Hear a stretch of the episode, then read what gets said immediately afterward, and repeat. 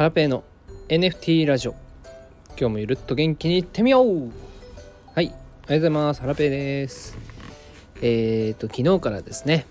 えー、フリーミントのブームがやってきてますね。池早さんをはじめ、えー、パジさんとかケイスケさんとかブソンさんブソンさんですね、えー、フリーミントやってますね、うん、皆さんミントされましたでしょうか？私はね、えーと、ちょっと出遅れちゃって、えー、イケハヤさんのやつは二次流通で購入しちゃいました。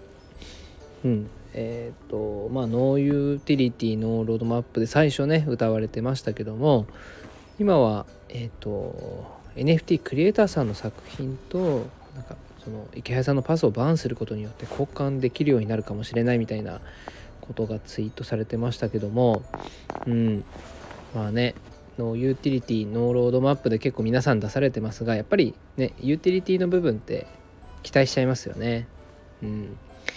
DigiDaigaku っていうね、えーと、海外の NFT コレクションについてイケハヤさんが直近でいろいろあの Voicy のプレミアムかなお話しされてましたけども、うん、 DigiDaigaku って Genesis 一番最初の NFT がエアドロ、うん、 free mint だったんですね。それを持っていればうんその後の高価なですね。NFT がバンバンこうエアドロされたりですね。いやエアドロじゃないな。フリーミントできてですね。うんあのすごい価値になってるんですけども多分池谷さんもですねそういった時大学の動きを見てですね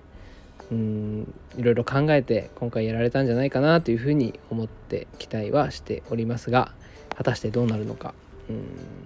他の方々のですね、えーパスについては no utility no road no roadmap っていうことなんですけども、まあ、何かしらね戦略を皆さん考えてると思うので今後の動きに注目したいですね。えー、っとちなみに皆さん Manifold っていう、えー、っと NFT を発行できるツールを使われてるんですけども私もね、えー、っと触ってみました。えっとミントする直前までえー、やってみたんですけども結構簡単ですね。うん、あの解説してるブログがあったのでそれを見ながらやってみました。えー、基本まあ英語なんで、えー、分かりにくい部分もあると思うんですけども多分一回発行してしまえばあとは簡単なんじゃないかなというふうに思います。でハラペもハラペパスジェネシスみたいなのを発行しようかなって悩んだんですよ。悩んでミント直前まで行ったんですが結局やりませんでした。うん。なんかねあの池早さんとか圭介さんとかね、えー、NFT をこうバンバン生み出せるような方とか、うん、価値を提供できる方であればなんかそういうパスってね結構価値が出てくると思うんですけども、うん、本当に no utility no roadmap で何もやらない何もない NFT の場合うんやっぱね高値掴みしちゃった人が、うん、がっかりしちゃう損をしちゃう可能性もあるなというふうに思いましてちょっと自分にはねまだ早いかなというふうに思いました。うん、ただねあのネタとして、うん、発行するっていうのもありなのかなとも思いつつ、まあ、もう少し様子見してもいいかなっていうふうに私は思っております。まあ、これからねパスを発行される方はうんまあそういったリスクも考えつつ、まあ、楽しみながらやってみてもいいのかなとも思いますがまあ一度ね発行する前に慎重に考えてみてはいかがでしょうか。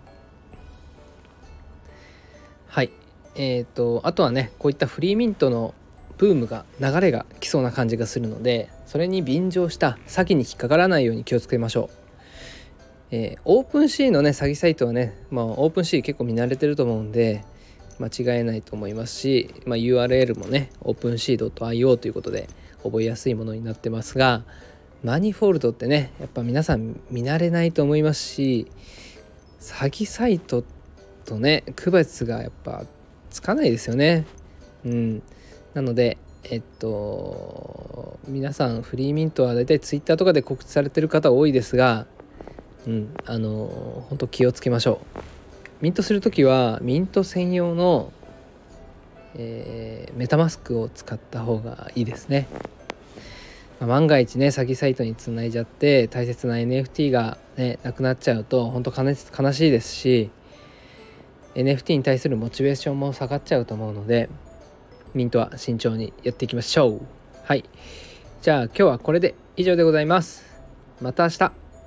明日更新できるかな？でもなんか最近ねえっと結構続いてるんですよスタイフ。うん。なんかこう隙間時間にパッと取れるのがいいですね。はい。じゃあえっと明日も更新して頑張って更新していきたいなと思ってます。はい。じゃあさようなら。